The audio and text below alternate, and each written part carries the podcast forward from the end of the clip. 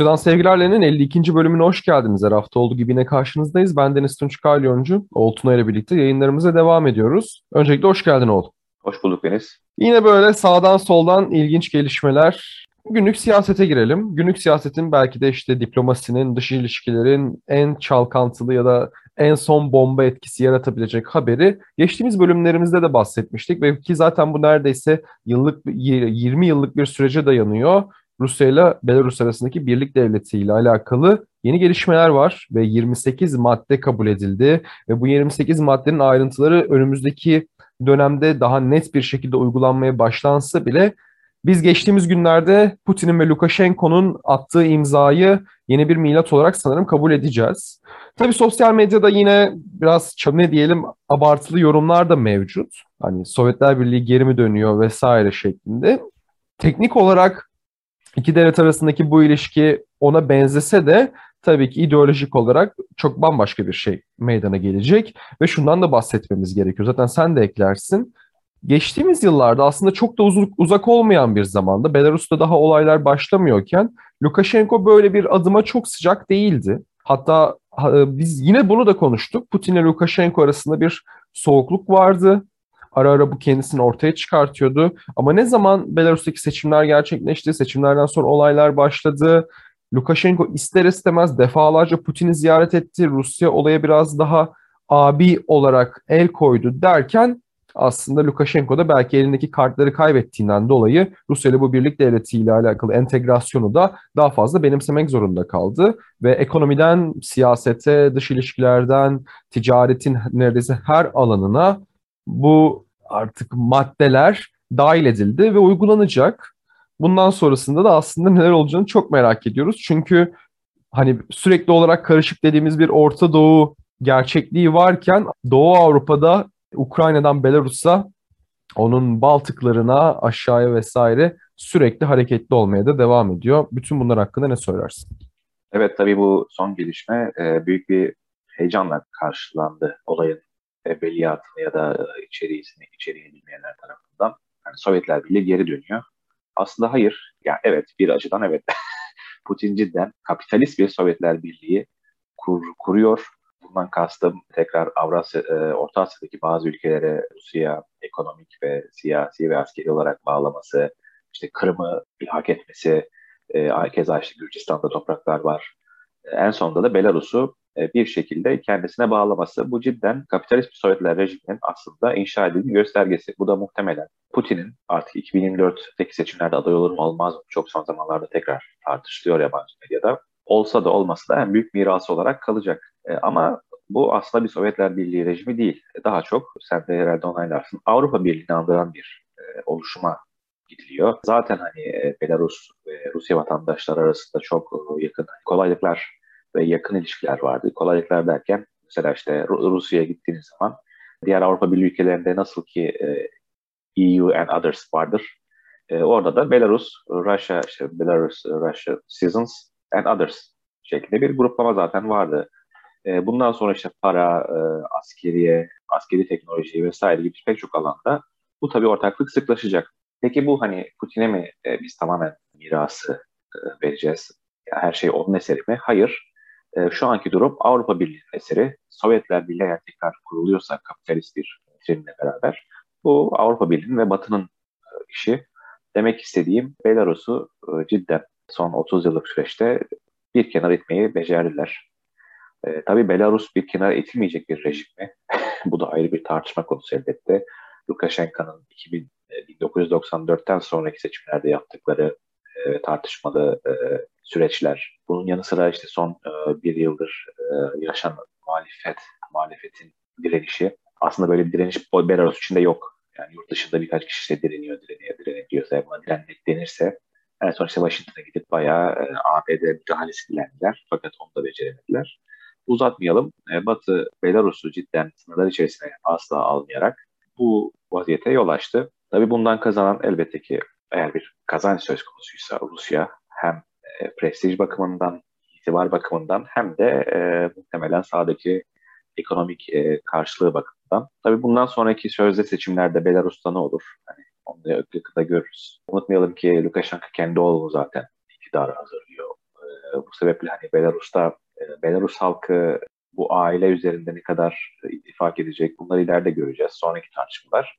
Ama artık tartışma konusu olmayan bir şey varsa Belarus tamamıyla Rus nüfuzunun altından gitmiş durumda.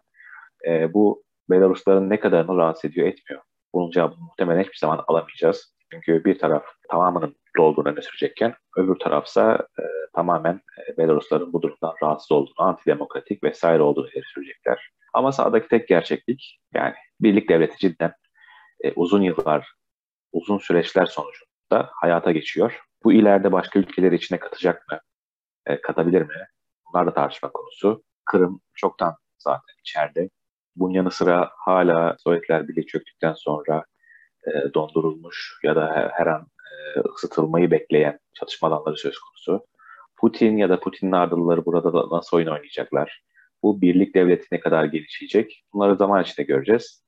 Bakalım Rusya'dan sevgilerle o gün olacak mı? Hala o günleri tartışabilecek miyiz? Tabii bu da ayrı bir soru işareti taşıyor. Evet ilginç bir şey oldu. Dağılıyor muyuz acaba vesaire? Şimdi şeylerden... Dağılmıyoruz dağılmıyoruz. Kimse korkmasın da şey yani, yani evet. ne kadar sürecek hani bu süreçler onu yüzünden e, evet. merak ediyorum. Bu süreçler evet. derken e, Rusya'nın e, tırnak içinde genişlemesi.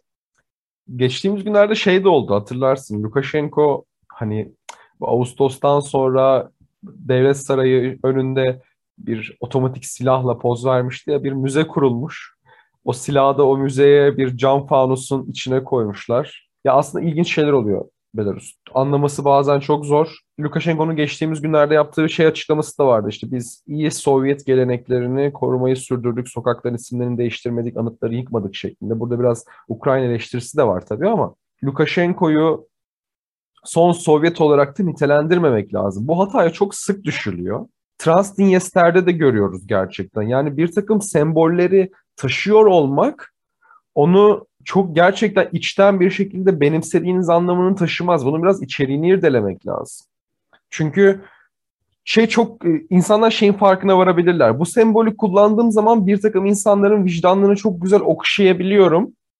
Çünkü bu tepkileri anladığımız zaman hani bunu da sonucunu alıyoruz. Demek ki bundan çıkar sağlayan bir takım gruplar da ortaya çıkabilir. Bunlar çok basit sorular. Bunlara biraz daha dikkat etmemiz gerektiğini düşünüyorum. Hem biraz beklemek, görmek, farklı yerleri değerlendirmek lazım. Ha, Lukashenko'nun yaptığı kötüdür, iyidir tartışması da değil bu. Zaten yine bunun için bize de kızarlar. Ne yapayım yani artık sıkıldım bu konulardan. Bunun dışında gelelim o zaman Rusya'nın yaşadığı, daha doğrusu daha rahat nüfuz edemediği bir ülkeye dönelim. Moldova'ya. Çünkü Biliyoruz ki geçtiğimiz yıl Moldova'da bir iktidar değişikliği meydana geldi. Tam da Kasım'da yine yanlış hatırlamıyorsam geçen yıl Kasım'da bir yıl olacak herhalde. O, o kadar uzun süredir yapıyoruz ki bu yayınları seninle. Ve Tabii hatta bir sürü Dodon... başlık var Moldova falan. Evet evet aynen. Kasım doğumlu. Kasım Dinleyicilerimiz araştırabilir yani. Aynen o seçimleri konuşmuştuk. Sevgilerle Moldova. Kesinlikle. Dodon yerine Sandu gelmişti.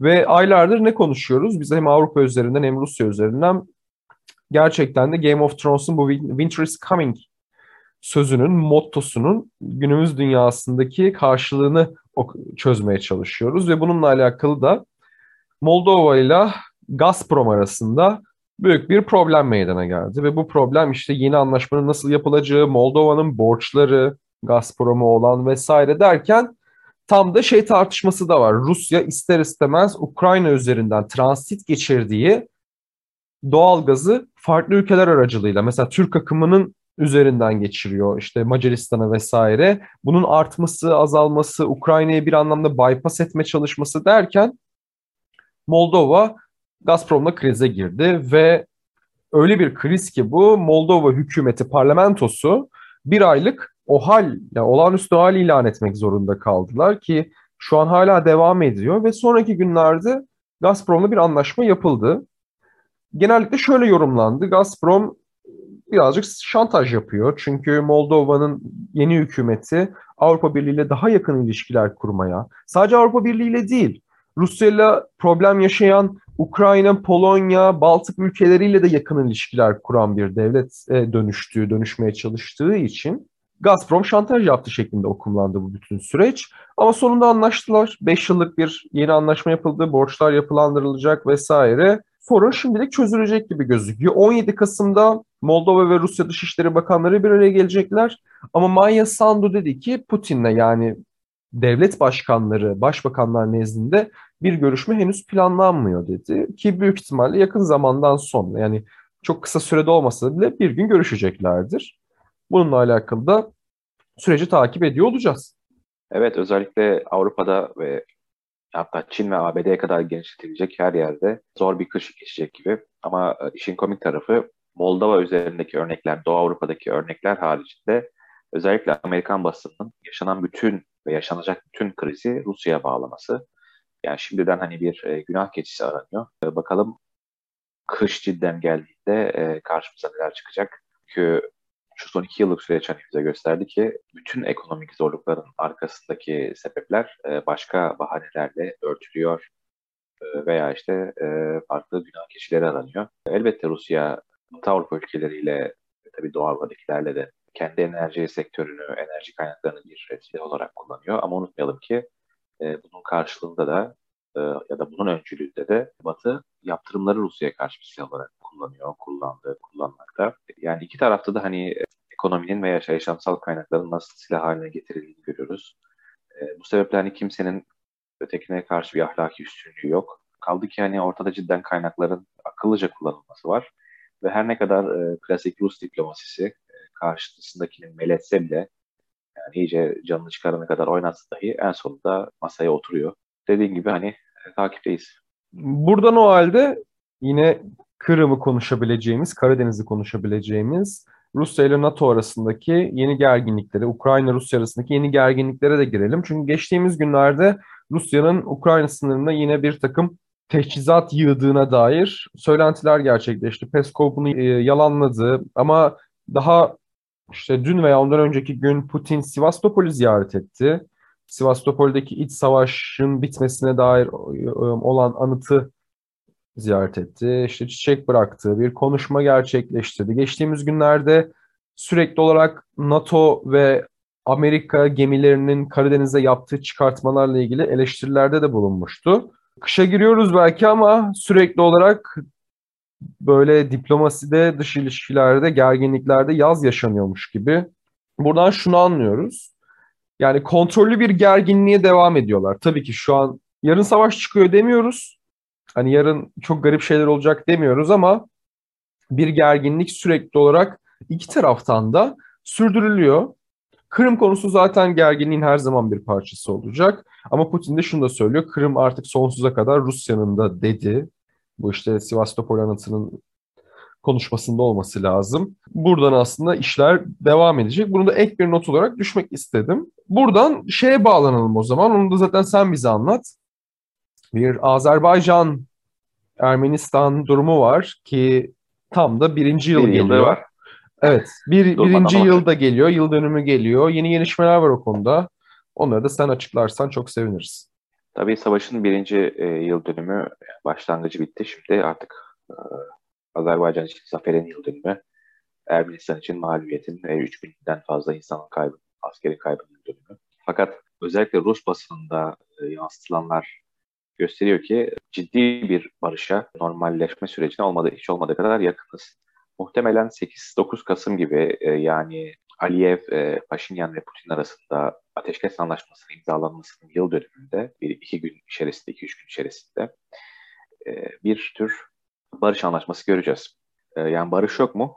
Yok ama ateşkes var. Tarafları çok dikkat ettiği bir ateşkes söz konusu. Yani bundan 20,5 ay önce bir Azeri asker, Azerbaycanlı asker öldürüldü. Fakat buna rağmen e, özellikle Azerbaycan tarafı hiçbir şekilde e, tekrar militarist ya da intikamcı söylem mesela başvurmadı. Bu çok önemli bir göstergeydi. E, veya işte bu son İran krizi de aynı şekilde. Bu sefer barış anlaşması denilen çerçeve metin muhtemelen Karabağ'daki sınırların tamamen kesin bir şekilde belirlenmesi üzerine olacak gibi. Çünkü hala yok efendim işte sen şu köyde şey yaptın, sen şurada işte bilmem ne yaptın e, Rus askerlerinin durumu zaten hala meşhur işte nereyi koruyacaklar, nereyi koruyorlar, korumuyorlar. Bunların hepsi soru işareti taşıyor. Ve Karabağ sınırı yani Azerbaycan Ermenistan arasındaki sınır işte bu Zengezur koridoru vesaire zaten 1920'den beri 21'den beri iki tarafın da iddialarına göre belirlenmemiş yerler. E, böylece e, yine Putin'in patronajı altında bir barış anlaşması imzalanması mümkün. E, bundan sonra da bunun üzerine de bir Azerbaycan-Ermenistan arasında bir tür yakınlaşma olmasa bile depasifizasyon. İkincisi de e, bizim için belki daha önemli olan Türkiye-Ermenistan arasında normalleşme sürecinin başlangıcı Azerbaycan'ın da onayıyla e, bunu takip edebilir. E, fakat bütün bu hani güzel ve tablolara rağmen yine can sıkıcı ya da barışı tehdit edici gelişmeler de yaşanıyor. E, geçtiğimiz hafta mesela e, sözde Arsa Cumhuriyeti'nin ya da işte Dağlık Karabağ Cumhuriyeti'nin başbakanı ile Paşinyan bir araya geldiler. Bu hafta e, yine aynı işte e, de facto Cumhuriyeti devlet bakanı ABD'de seyahatte. Tabii resmi bir seyahat değil bu. Hiçbir ABD makamlarıyla görüşmüyor. Resmi makamla hükümet, hiçbir hükümete bağlı kurumla görüşmüyorlar. Çünkü hiç kimse tarafından tanınmıyor. Fakat buna rağmen pek çok senatörle bir araya geldi devlet bakanı. Özellikle Azerbaycan tarafında çok büyük bir karşı söylem var. Şiddetli kınama var. E, bunun yanı sıra işte yine ABD merkezli bir Ermeni tarih kurumu var. National Armenian Society of History. Burada bir demeç verecek bu devlet bakanı. Yine ABD geçtiğimiz süreçte bir Türk diplomatı Los Angeles'ta öldüren Taşnak mensubunu serbest bırakmıştı yıllar sonra. Kemal Arıkan'ı öldüren. E, bu, bu kişi e, geçtiğimiz hafta Ermenistan'a geri döndü. Tabii Ermenistan'da büyük bir e, törenle ve milliyetçi duyguların coştuğu etkinliklerle karşılandı. Fakat bütün bu süreçte aslında şaşırtan ve belki de bizleri umutlanmaya sevk edici şeyler taşnak ya da farklı Ermeni örgütleri destekleyen yabancı gazetecilerin dahi, yabancı gözlemcilerin dahi bu milliyetçi gösterilere karşı tavır alması. Öte yandan Paşinyan da henüz tabii ki bu kişiyle bir araya gelmiş değil ya da bir tür söylemi mevcut değil. Aslında hani barış barış diyoruz ama her şey cidden yani çok zor teraziler üzerinde ilerliyor. Her an hani her durum tersine dönebilir. Çünkü sonuçta her ne kadar karar alıcılar bölgede bir tür barış ya da normalleşme de olsalar dahi e, sonuçta bu karar alıcıları en çok etkileyen şey toplumların hassasiyeti ve tepkisi. Çok şükür hani üç toplumda da Türkiye tabii aslında bu Ermenistan-Azerbaycan savaşının ya da krizinin bir aktörü değil. Burada çok etkin rol alsa bile resmi bir taraf değil.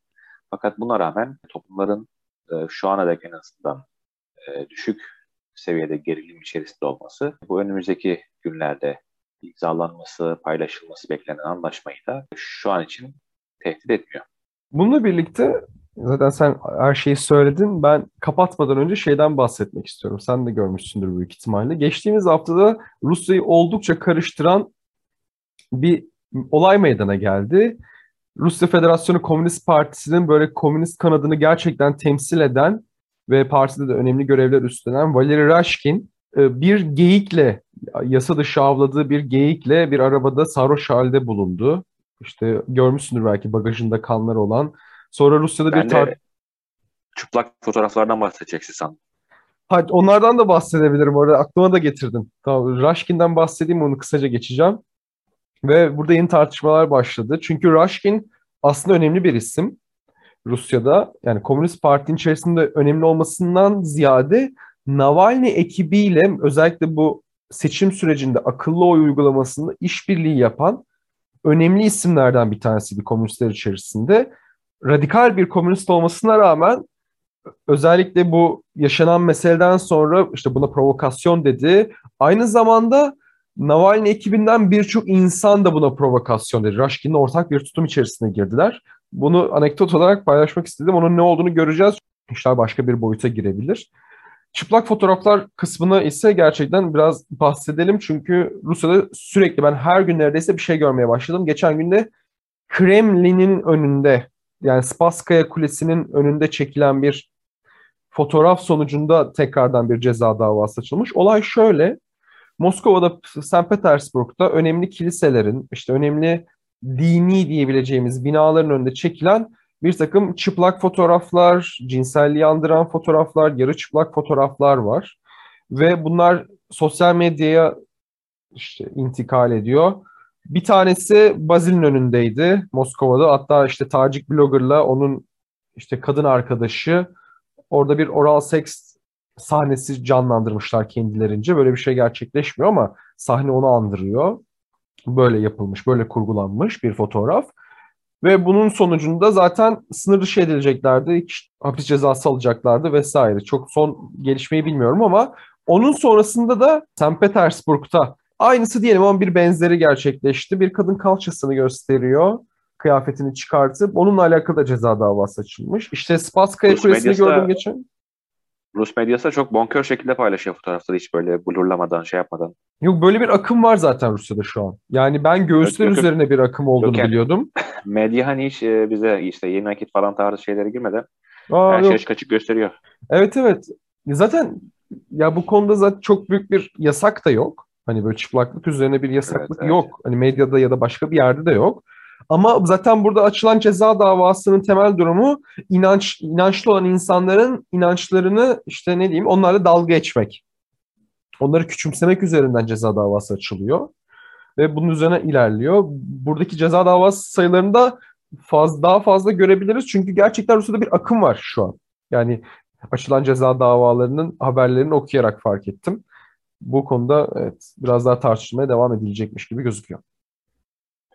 Evet biz de hani dışarıdan e, izleyiciler olarak cidden e, şaşırarak ya da evet şaşırarak izliyoruz yani. Başka bir söyleyecek cümle bulamadın sanırım buna. Evet yani tam ne söyleyeceğini bilemiyor. Evet, öyle anlardan bir tanesi diyelim ve Rusya'dan Sevgiler'in 52. bölümünü kapatalım. Gelecek hafta bir konukla devam edeceğiz ama bu sefer duyuralım bence. En azından bizi ta bu ana kadar dinleyen dinleyicilerimiz haberi alsınlar. Gelecek hafta Dostoyevski'nin 200. yaşı doğum gününü kutlayacağız ve biz de doğum gününü kutlamak için özel bir canlı yayın düzenleyeceğiz. Edebiyatçı, bir çevirmen, değerli bir konuğumuzla birlikte. Onu zaten gelecek günlerde siz de öğreneceksiniz. Hoşçakalın diyoruz.